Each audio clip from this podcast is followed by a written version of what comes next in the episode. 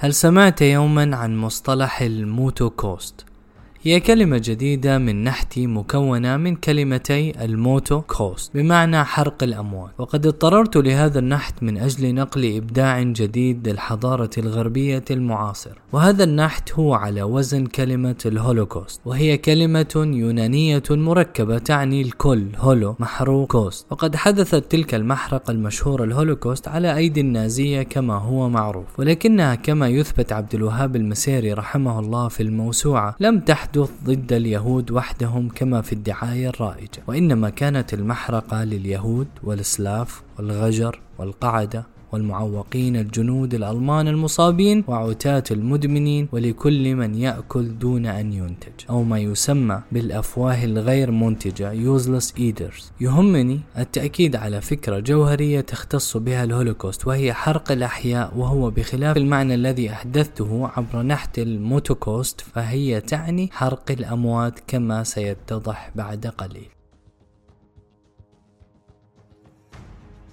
وقد توصل المسيري أبو النماذج التفسيرية كما أسميه في نموذجه التفسير المدهش إلى أن الهولوكوست تجسد ما يسميه باللحظة النماذجية للنموذج الحضاري الغربي المادي. لحظة تجسد النموذج واقعيا بأعلى صورة الذي هو قائم على فكرة الترشيد rationalization أي الضبط الإجرائي التام لكل مجال بشكل مستقل ومحكم بما يؤدي إلى تحقيق النتائج بأقل كلفة ووقت ممكنين في ضوء المرجعية الكامنة لا المتجاوزة في المرجعية النهائية لهذا النموذج الحضاري الغربي هو العقل الأداتي نفسه فهو لا يحتكم إلى أي إطار ديني أو أخلاقي يتجاوز الإنسان بل يتأطر في حدود العقل الأداتي أو الإجرائي الساعي لتعظيم المنافع المادية وفق قوانين صارمة وسببية صلبة. مما يجعل حرق هؤلاء يمثل الحل النهائي لمعضلة عدم الكفاءة ونقص الفعالية الفاعلية بترك هؤلاء الذين يكلفون الدولة الكثير دون إنتاج يذكر وتوصيف الحل النهائي هو تسمية النازيين للمحرقة وهي تسمية علمية محايدة. وهنا نتذكر ما ينقل عن هتلر أنه كان يقول يجب أن نكون مثل الطبيعة والطبيعة لا تعرف الرحمة أو الشفقة وهذا ما يجعلنا نستدعي فكرة مواطنه ماكس فيبر الذي يرى فيه أن الترشيد هو في حقيقته تحويل المجتمع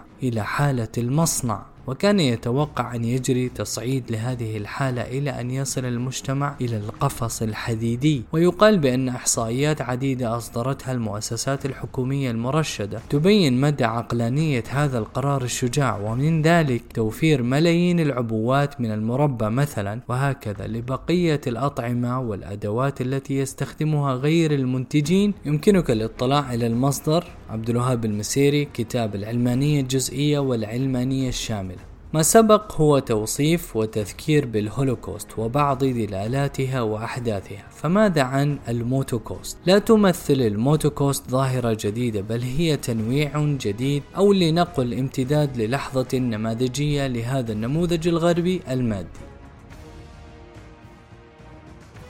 فلئن كانت الهولوكوست هي حرق الأحياء من أجل الترشيد فإن الموتوكوست هي حرق الأموات من أجل الترشيد أيضا. لقد صكت أسماعنا أخبار بشعة طارت بها الأخبار الغربية وهي تفيد أن دولا أوروبية عديدة بدأت بالتفكير جديا باستخدام حرق الجثث من أجل التدفئة بعد غلاء أسعار الطاقة عقب قطع الروس لإمدادات الغاز عن أوروبا بعد أزمة أوكرانيا حيث نشط العقل الأداتي متوصلا كعادته إلى حل حل عملي ذي كفاءة وفاعلية عاليتين. وهذا الحل يتمثل في أن حرق الجثث وهي عادة موجودة ومتنامية في عدد من الدول الأوروبية. يفترض أن يستغل من أجل التدفئة. وليس مجرد تنفيذ توصية الميت الذي يلجأ إلى الحرق لاعتبارات عديدة من بينها اعتبارات اقتصادية حيث الكلفة العالية للدفن ومراسم الدفن ورسوم استئجار عقار القبر. الحرق يكلف قرابة ثلث تكلفة الدفن. وربما يكون ذلك لاعتبارات روحية وبخاصة مع تأثر الإنسان الغربي الملحد أو اللاديني أو اللا أدري أو المفرغ من الدين ببعض الديانات كالبوذية وغيرها فقد تكون شكلا من الخوف أو الرعب الجواني من الإله أو من ظل الإله كما يسميه المسيري. حيث يرى وهو محق أنه لا أحد يمكنه الفكاك من مبدأ وجود قوة خارقة متحكمة في هذا العالم بطريقة أو بأخرى.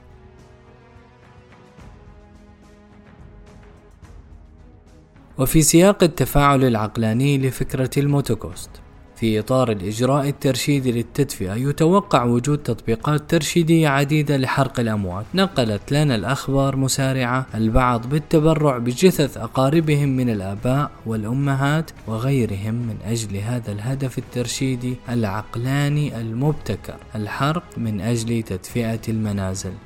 ولكم أن تطلعوا على هذا التقرير المرئي. ومما نلاحظه في هذا التقرير ارتفاع نسبة حرق الجثث في الدول ذات الدخل العالي 85% في سويسرا 80% في السويد الدنمارك 77% ألمانيا 75% وبريطانيا 73% وهذا يعني أن حرق الجثث كأنه يتناسب طرديا مع معدلات الترشيد والدخل العالي وهو توصيف كمي تقريبي. ولذلك قلت كأنه فالعبرة بجوهر الفكرة لا بخصوص الكم. فكلما كانت الدولة أكثر ترشيدا كان الناس فيها أميل إلى تبني خيارات أقل تكلفة وأعلى ربحية. لا سيما أن رماد الجثة يمكن أن يستفاد منه في صناعة شعاب مرجانية أو في صناعة الألماس بعد كبسه بطريقة فنية معينة.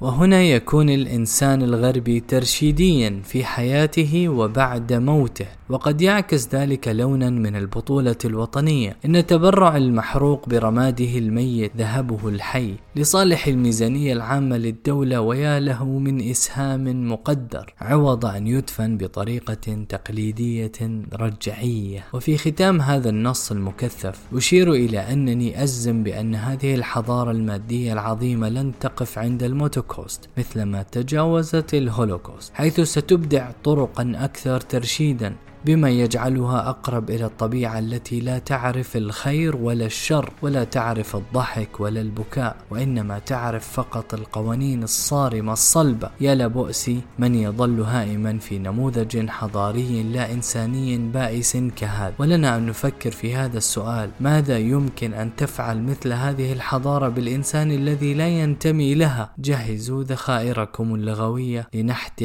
واشتقاق جديد. يعكس مزيدا من الإبداع الإبداعات الترشيدية الخلاقة وربما يكون من بينها العربو كوست الإسلامو كوست الأفريقوست الملونو كوست وهكذا من عائلة الكوست. والله أعلم وأحكم وأرحم.